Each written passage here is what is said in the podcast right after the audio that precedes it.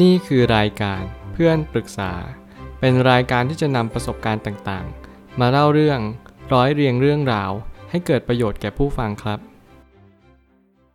สวัสดีครับผมแอดมินเพจเพื่อนปรึกษาครับ วันนี้ผมอยากจะมาชวนคุยเรื่อง หนังสือ The Road Ahead ของ Bill Gates จริงๆแล้วผมพยายามหาหนังสือ Bill Gates อยู่หลายเล่ม และแน่นอนหนังสือเล่มนี้ก็เป็นหนึ่งในหนังสือที่ผมเชื่อว่ามันเป็น ภาพวาดที่เป็นแผนที่ของอนาคต ในสิ่งที่มวลมนุษยชาตินั้นกำลังเดินไป ภาพภาพหนึ่งที่เราเห็นในสมอง มันกลายมาเป็นภาพแห่งความเป็นจริง ในณปัจจุบันนี้รวมไปถึงมันมีจุดเริ่มต้นหลาย ๆ อย่างที่หลอมรวมให้เป็นจุดจุดๆเดียวกัน ในสิ่งที่ผมเล็งเห็นนั่นก็คือ ผมเล่นคอมมาตั้งแต่อายุ 10 ขวบ 11 ขวบ ซึ่งแน่นอนว่าผมก็ไม่ได้มีความชื่นชอบอะไรมากมาย จนกระทั่งผมติดเกม แน่นอนว่า Windows เนี่ยก็เป็นสิ่งที่ผมเรียนรู้มาตั้งแต่เด็กๆ มันเป็นระบบปฏิบัติการที่ผมพยายามที่จะแก้ไขมาตลอด นั่นหมายความว่าบางครั้งเนี่ยการที่เราจะทำอะไรสักอย่างหนึ่งไม่ว่าจะเป็นเล่นเกมหาความรู้ หรือทำอะไรก็ตาม เราต้องพึ่งพาสิ่งใดสิ่งหนึ่งตลอดเวลา และการที่เราพึ่งพาสิ่งใดสิ่งหนึ่ง นั่นคือการที่เราต้องพึ่งพา สิ่งที่เรียกว่าเทคโนโลยีนั่นเอง เทคโนโลยีนั้นมีผลรวมไปถึง สิ่งที่เรากำลังดำเนินและอยากยืนอยู่ตอนนี้ อยู่อย่างมหาศาลเลย คุณไม่สามารถหลีกเว้น หลบเลี่ยง รวมไปถึงปฏิเสธสิ่งที่เทคโนโลยีนั้นเข้ามาได้ ก็เพียงเพราะว่าเทคโนโลยีนั้นมันเป็นส่วนหนึ่งชีวิตเราทุกๆ คนเทคโนโลยีนั้นก็เป็นสิ่งที่เราทุกคนนั้นจำเป็นจะต้องปรับตัวอยู่ร่วมกับมัน แต่แล้วการที่หนังสือเล่มนี้กำลังบ่งบอกเรานั่นก็คือ เทคโนโลยีนั้นกำลังจะเชฟเราทุกๆคน ไม่ว่าจะเป็นการปรับเปลี่ยนดัดแปลง รวมไปถึง การเข้ามามีอิทธิพลต่อชีวิตมวลรวมของเรา ต่อจากนี้ไปเราทุกคนจำเป็นจะต้องเรียนรู้ที่จะเข้าใจว่าเทคโนโลยีนั้นกำลังอยู่ในมือของใครบางคน และคนบางกลุ่มนั้นก็สามารถที่จะปรับเปลี่ยนในทิศทางให้เราอยากจะเดินได้ตลอดเวลา สิ่งนี้แหละเป็นสิ่งที่เราต้องปรับตัวตามแล้วเราก็อย่าลืมที่จะเข้าใจว่าวันนี้เป็นวันที่ดีที่สุดที่ทำให้เราได้เรียนรู้ว่า ความรู้มันอยู่ที่มือเรา เราสามารถหาความรู้ตั้งแต่เราตื่นนอนขึ้นมา จนเราหลับไหลไปในแต่ละคืนเลย ผมไม่ตั้งคำถามขึ้นมาว่า อนาคตอยู่ที่จุดไหน มันจะเป็นคำถามที่ตอบได้ยากอย่างยิ่ง แต่ถ้าเราพยายามที่จะเข้าใจมัน อนาคตก็อยู่ไม่ไกล เมื่อเราเรียนรู้ว่าอนาคตเนี่ยมันอยู่ไม่ไกล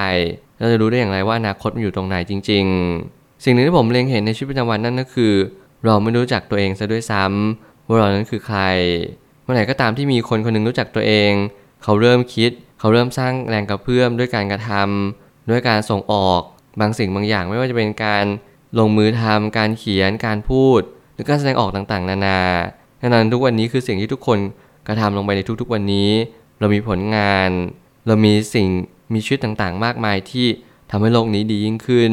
แต่แล้วการที่เราจะทำให้โลกนี้ดียิ่งขึ้นจริง ๆ แล้วมันทำให้ชีวิตของเราดีขึ้นจริงๆหรือเปล่า โลกดีชีวิตดี มันสอดคล้องกันจริงๆไหมนี่คือคำถามที่สำคัญยิ่ง จุดเริ่มต้นมักสำคัญที่สุด มันเป็นเพียงแม่บทของทุกสรรพสิ่ง เรายังต้องเรียนรู้ทุกสิ่งเพื่อต่อยอดและพัฒนาไป หากว่าแม่บทของชีวิตเราทุกๆคนนั่นก็คือ การกระทำของเราเอง จงเล็งเห็นว่าการกระทำของเรามีความสำคัญอย่างยิ่ง ต่อมวลมนุษยชาติ เราทุกคนสามารถเป็นเหมือนคนเขียนแล้วทุกคนสามารถที่จะเรียนรู้จะสร้างประสบการณ์ ให้ดียิ่งขึ้นมากกว่าเดิมได้ ขอให้เพียงเราตั้งใจมั่น รับรู้และก็เรียนรู้ว่าทุกสิ่งทุกอย่างนั้นเริ่มต้นที่วันนี้ วันนี้สำคัญที่สุด ถ้าเกิดสมมติเราต้องการเปลี่ยนโลกจงเปลี่ยนแปลงที่ตัวเอง แล้วเมื่อไหร่ก็ตามที่มีอะไรจะมาเปลี่ยนแปลงโลก จงเรียนรู้ว่าโลกนั้นจำเป็นจะต้องมีคนคนหนึ่งที่เปลี่ยนแปลงมัน แล้วคนคนนั้นต้องมีความศรัทธาและเชื่อมั่นอย่างยิ่งว่า สิ่งนี้จะสามารถทำได้ ตลอดเวลา เทคโนโลยีเป็นเพียงแง่มุมหนึ่งของชีวิต ซึ่งการเปลี่ยนแปลงนี้จะส่งผลต่อชีวิตมวลรวมของมนุษยชาติสื่อไป หากว่าเราเรียนรู้เรื่องเทคโนโลยีมากขึ้นเราจะรู้ว่ามันไม่ให้ทุกอย่างของชีวิต แต่มันเป็นส่วนประกอบของทุกๆ สิ่ง ไม่ว่าจะเป็นชีวิตประจำวัน ไม่ว่าจะเป็นความคิดจิตใจ รวมไปถึงอารมณ์ ทุกวันนี้เราใช้เทคโนโลยี เพื่อขับเคลื่อนชื่อเสียงหน้าตาของเรา และเพื่อรายได้ของเราที่เพิ่มมากยิ่งขึ้น สิ่งหนึ่งที่ผมอยากจะเตือนรวมไปถึง เป็นแง่มุมและเป็นแง่คิดว่า ถ้าทุกวันนี้เราเพึ่งพาเทคโนโลยีเกินกว่า 50%ในการขับเคลื่อนไม่ว่าจะเป็นการหารายได้ รวมไปถึงการสร้างอัตลักษณ์ตัวตน ผมเชื่อวันหนึ่งเราจะมีปัญหาตามมาอย่างแน่นอน มื่อไหร่ก็ตามที่เทคโนโลยีนั้นสามารถสร้างความสะดวกสบาย สร้างผลประโยชน์ รวมไปถึงทำให้ชีวิตของเรามวลรวมนั้นดีขึ้น ถ้าเกิดสมมติวันหนึ่งอยู่ดีเทคโนโลยีเหล่านี้หายไปจากโลกใบนี้ เราจะอยู่มันอย่างไรเราจะสามารถต่อยอดพัฒนาต่อไปได้จริง ๆ หรือเปล่า ผมพยายามเรียนรู้สิ่งเหล่านี้ให้มากขึ้น ผมดูหนังเรื่องหนึ่งแล้วผมรู้สึกว่าหนังเรื่องนี้กำลังสอนผมเยอะมากนั่นก็คือ หนังที่ว่าด้วยเรื่องโลกของอนาคตแน่นอนโลกอนาคตในสิ่งที่เราวาดฝัน กับสิ่งที่มันเป็นไปอาจจะคนละมุมเลยแต่ผมก็เชื่อว่าหนังภาพยนตร์หลาย ๆ เรื่องกำลังสะท้อนให้เราเห็นว่า ในแง่มุมอันเลวร้าย หรือแง่มุมที่หนักที่สุดที่เราจะพบเจอ นั่นคือปัญหาที่เป็นภัยพิบัติต่าง ๆ นานาภัยของไซเบอร์เทคหรืออะไรก็ตามแต่ที่มันทำให้เราไม่สามารถต่อกรกับเทคโนโลยีได้เลยไม่ว่าจะเป็นความสามารถความชันฉลาด ความคล่องแคล่วและว่องไว สิ่งนี้มันกลับไม่ได้มาช่วยเราอย่างเดียว แต่มันกลับมาทำลายเราด้วยเช่นกัน ผมพยายามคิดในสิ่งเลวร้ายที่สุดไว้ก่อน เพื่อให้เราปรับตัวและเปลี่ยนแปลงว่ามนุษยชาตินั้นจะอยู่รอดได้ เพียงเพราะเราปรับตัว เพียงเพราะเรามีความคิดที่เฉียบคมกว่า ตัดสินใจได้เฉียบขาดมากกว่า และนี่ความเป็นจริง ถึงแม้ว่าคอมพิวเตอร์อินเทอร์เน็ตจะมาส่งผลกระทบต่อชีวิตมนุษย์ แต่มนุษย์นั้นไม่สามารถยืนหยัดอยู่ได้ถ้าไม่ปรับตัว การปรับตัวนี้ก็เป็นสกิลและทักษะที่ต้องเรียนรู้ตลอดเวลา อย่าคิดว่าเทคโนโลยีมาเราไม่จำเป็นจะต้องปรับตัว ทักษะนี้แหละที่ทำให้เราอยู่รอดในทุกๆ วันนี้ และทักษะเดียวกันที่เทคโนโลยีนั้นอยู่รอด ก็คือการปรับตัวเช็คเช่นเดียวกัน ถ้าเกิดสมมติสิ่งมีชีวิต หรือสิ่งไม่มีชีวิตก็ตามที่เสมือนว่ามีชีวิต อะไรก็ตามแต่เหล่านี้ไม่มีการปรับตัว เขาหลงลืมทักษะในการปรับตัวปรับเปลี่ยนเปลี่ยนแปลง สิ่งเหล่านี้จะทำให้ชีวิตของเรานั้นย่ำแย่ลงอย่างรวดเร็วและนี่คือความเป็นจริงของสิ่งมีชีวิตว่าเมื่อเราขาดการปรับตัวเมื่อเราเลิกที่จะใช้ skill เหล่านี้ ในการดำรงชีวิต เรานั้นก็จะไม่ต่างกับ สายพันธุ์ที่สูญพันธุ์ไปแล้ว เรียนรู้แบบนี้เข้าใจแบบนี้ว่าเทคโนโลยีนั้นมาช่วยเรา เรานั้นก็จะไม่ต้องช่วยเหลือตัวเองด้วยเช่นกัน ในการเสาะแสวงหาความรู้ ในการที่ใช้เครื่องมือในเทคโนโลยีที่พอประมาณ เพื่อให้เราเรียนรู้ว่าเราไม่สามารถที่จะพึ่งพามันได้ทั้งหมด 100%ชีวิตเราเราก็ต้องตัดสินใจด้วยตัวของเราเอง ต้องตั้งอยู่บนดุลพินิจที่พอเหมาะพอควรเรียนรู้ว่าสิ่งใดควรนำมาใช้สิ่งใดควรนำทิ้งไปอันนี้คือทักษะที่จำเป็นในทุกยุคทุกสมัย สุดท้ายนี้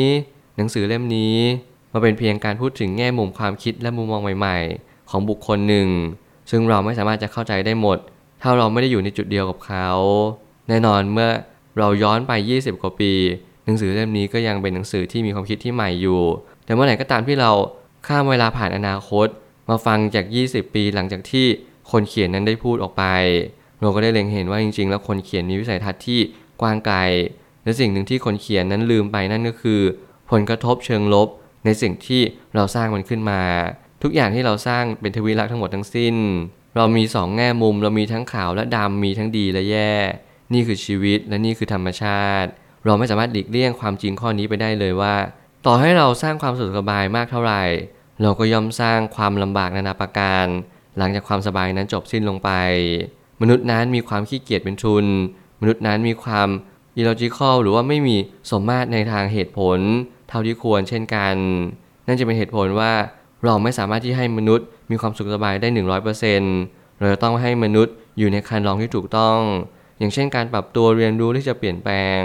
การหาข้อมูลใหม่ๆ ไม่เป็นข้อมูลหรือความรู้ที่จะนำมาใช้ชีวิตได้อย่างจริง ๆ เมื่อเราใช้ชีวิตจริง ๆ แล้วเราจะรู้ว่าชีวิตนั้นไม่จำเป็นต้องใช้ทักษะหรือความรู้อะไรมากมาย เพียงแต่จำเป็นจะต้องใช้ข้อมูลและความรู้ ที่ก่อเกิดประโยชน์จริง ๆ และสามารถนำมาใช้ได้อย่างแท้จริงเท่านั้นเอง ขอให้เรียนรู้แบบนี้มากขึ้นว่า จงใช้เทคโนโลยีให้เกิดประโยชน์ แล้ววันหนึ่ง เทคโนโลยีนี้ก็จะสามารถยั่งยืนต่อได้ท่ามกลางมนุษยชาติต่อไป อะไรที่หนังสือเล่มนี้ไม่ได้บอก รวมไปถึงหนังสือเล่มนี้บอกอะไร อาจจะไม่สำคัญเท่ากับ เราคิดออกหรือเปล่าว่าวันนี้เรากำลังพบเจออะไรบ้างแล้วนั่นแหละจะเป็นอนาคตที่เรากำลังบ่ายหน้าไปอย่างหลีกเลี่ยงไม่ได้เลย ผมเชื่อทุกปัญหาย่อมมีทางออกเสมอ ขอบคุณครับ รวมถึงคุณสามารถแชร์ประสบการณ์ ผ่านทาง Facebook Twitter และ YouTube และอย่าลืมติด Hashtag เพื่อนปรึกษาหรือ f r ร e n d t a l k ด้วยนะครับ